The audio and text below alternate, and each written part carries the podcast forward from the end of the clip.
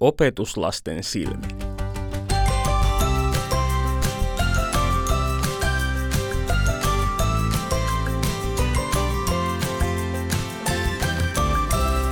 Donkkipodi. Moikka! Mä oon Aleksi ja sä kuuntelet Donkkipodia. Jatketaan tällä kertaa opetuslasten elämän tutkimista. Kuinka upeaa olikaan saada olla Jeesuksen ystävä ja nähdä ja kuulla aivan vierestä, miten hän kertoi Jumalan valtakunnasta. Jeesus osoitti, että Jumala ei vaadi meiltä suurta tietämystä tai isoja titteleitä, vaan hänelle jokainen on arvokas. Hän tahtoo, että mahdollisimman moni saisi oppia tuntemaan hänen.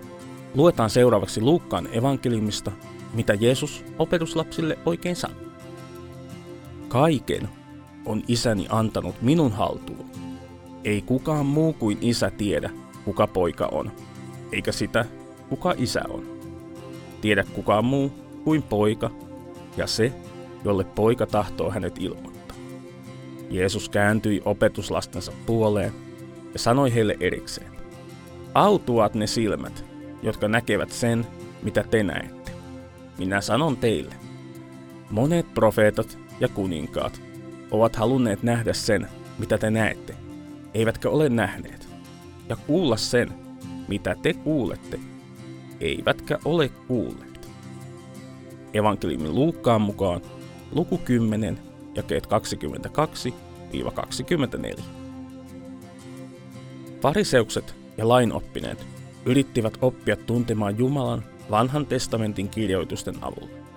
He usein väittelivät Jeesuksen kanssa ja uskoivat hänen pilkkaavan Jumalaa.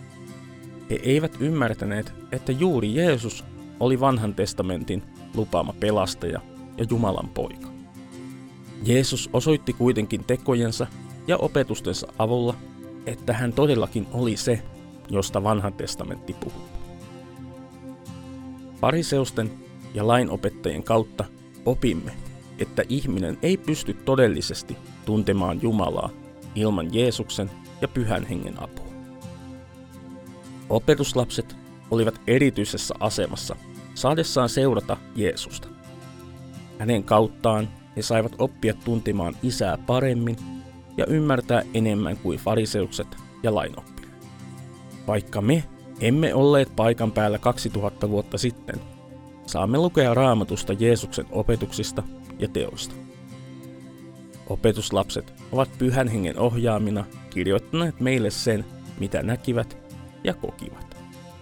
Raamattu on kuin upea aarekartta, joka johdattaa meidät aarteen eli viisaan ja mahtavan Jumalan luo. Rukoillaan yhdessä.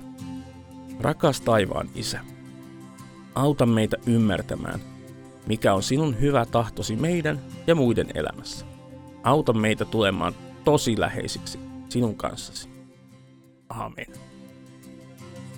Ja tämänkertaisessa kysymyksessä joudut vähän käyttämään mielikuvitusta. Kuvittele, että olisit ollut 2000 vuotta sitten paikan päällä kuuntelemassa Jeesusta, ihan niin kuin nämä 12 opetuslasta. Millaista se olisi sinusta ollut? Ja mitä olisit Jeesukselta kysytty?